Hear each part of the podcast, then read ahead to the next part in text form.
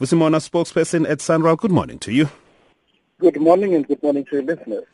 All right, perhaps we haven't uh, spoken about this issue for a while right now. Where is the process right now? What is the collection rate of uh, Sanral insofar as uh, e-tolls are concerned? Just update us on that first. Well, uh, the collection, and I'm, I'm talking subject to collection because I'm on the road. Sure. It is hovering somewhere around uh, 30%. Uh, we did release statistics, I think, a month or so ago. There are graphs that we released showing what we have forecast and what we are actually collecting. You are now then uh, engaging the courts, and uh, you, you, you are issuing uh, civil claims against those who are defaulting. Just explain to us who, who are these that you're referring to? Are the people who have contracts with yourselves as Sanral, or is uh, anyone really who's using uh, Gauteng roads that are that are tolled who are not paying? Uh, it is anyone who's using the road and has, has not paid um, you would know that we've given people an opportunity to pay uh, only 40% of their historic debt. Now, there are people we have approached and who have said to us they are not prepared uh, to pay these uh, uh, their toll dues. And these are the people we have said they will not pay that we are issuing some of this to.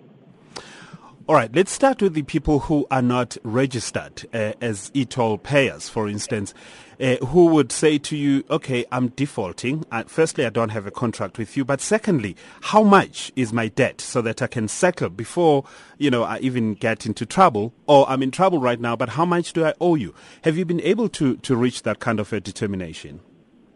Well, first, let me point out that this is not about a contractual you know, obligation. Once I use the road, uh, I'm liable to pay, especially because there are notices on the road that inform you you're about to use the toll road and, and there are fees that you'll be liable uh, uh, for.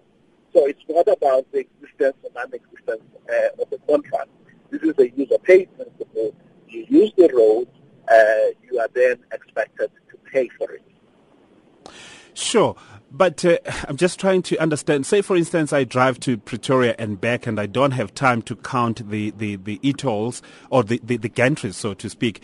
I wouldn't, I wouldn't at the top of my head know how much I owe. So I wouldn't know uh, by how much I'm in default, you know. So that's what I'm trying to understand. For people who've used okay. the road for 20, 30 uh, uh, times a month, for instance, yeah, please help me understand that, Vusi. Okay, you we we for any road user, um, we send a uh, an invoice uh, because we've got a database to say your vehicle went under the gantries uh, so many times in a month, and this is what uh, you are in for. Uh, so you would expect to get an invoice, and we do send out uh, statements to road users. Um, then there are those users who say, look, um, I've never received any statement. I don't know how much I owe. Sure. They're very much free to contact us, and we will tell them uh, what they are expected. And and how many people have come forth and said I'm not receive, uh, receiving any statements because uh, the sense that we, we, we, are getting is that people are refusing to pay for the for the e-toll so so, so they wouldn't uh, therefore ordinarily come forth. Uh, I don't have the numbers of, of those who might alleged to have not uh, received uh, their statements. But we are encouraged by the people who have come forward to say they will take up the 60% discount.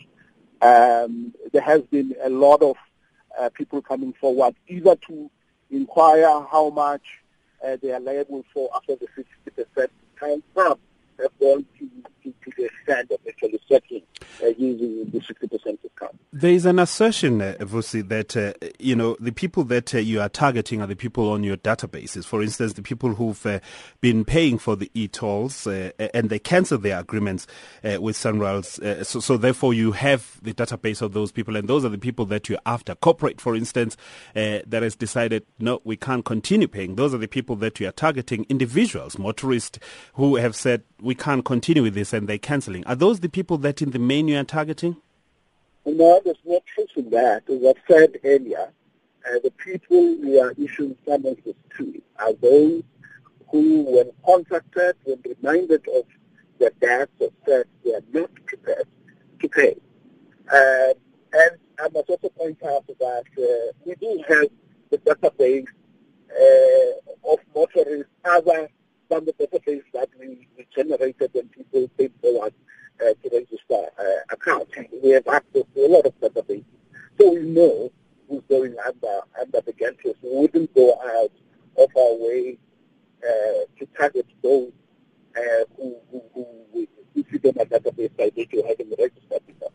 All right, and finally, Vusi, the line is not too great, but uh, the, how many summonses have you have you issued as, uh, or have you asked the courts to to issue, uh, and uh, and uh, do you think the system is, is viable?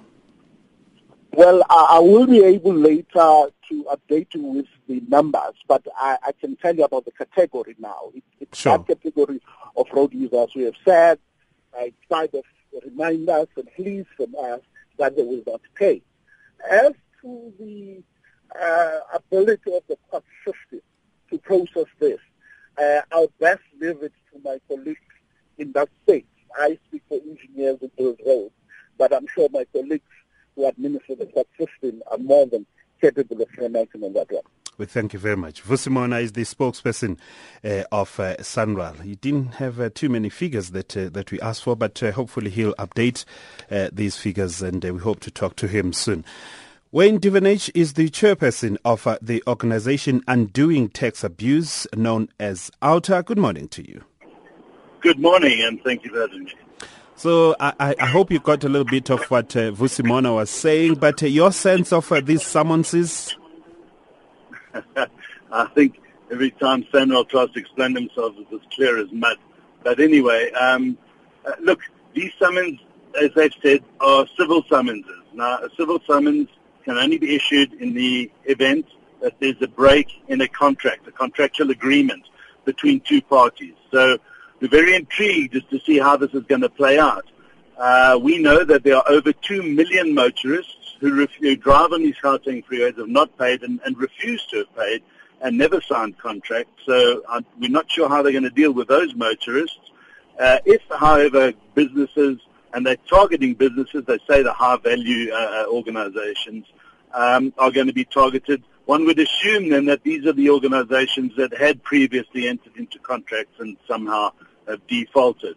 Uh, but let's see, let's see what happens. I mean, we can't really do anything until we see that first summons, and then we can act. But Vus is making quite a, an important point here that, uh, you know, you don't necessarily have to have uh, a written contract uh, as a motorist using the, the, the Gauteng e- uh, toll roads because you are obliged by law to pay. Well, you're not obliged by law to pay for an unjust and illegally introduced scheme, and that's the problem with this pro- the, the, with Sanral here. Two and a half years ago, they started threatening people with criminal summonses. Now it's two and a half years later, and they're starting to try and take action. We are saying, and I'm saying now to Vusi Mona and to Sanral, we are on record as saying, come and summons us, summons me, summons uh, a number of people that have put their names forward and said, we are here. We are waiting for you to summon us because the collateral challenge on the lawfulness of the scheme still needs to be heard in court. Government cannot just go and decree something and say, well, now it's, it's, it's lawful. We've decreed the law. You must now simply pay. If that law in itself has been introduced unlawfully, and that hasn't even been tested in court. So, so we say to Sanral, here we are. What are you waiting for? Stop threatening the public. Stop picking on innocent people. Come after us and we'll defend ourselves. Innocent people sitting wherever they're sitting, there goes a knock uh, from the sheriff. They say, here, we're here to serve you with these summonses. How, how do then innocent people uh, uh, react? Well, our view is this, and that is why we set up the e-Toll Defence Umbrella at OUTA, that our members, if they ever get a summons, the sh- sheriff serves a summons on them to contact us, and we will take the matter further and defend them in court. That's the only thing that we can do uh, for the public, and we hope that Sanral summonses first of all any one of our members. That's that's the that's the hope. If not, and somebody gets a summons, uh, we'll have to look at it. Maybe we do take on the first case as a presidential matter. We're not sure. But um, you know, we've set this up so that we can we can fight this matter, and the public are behind us. We have uh, tens of thousands of people now supporting us, and, and we'll go all the way on this matter. We've said it all along.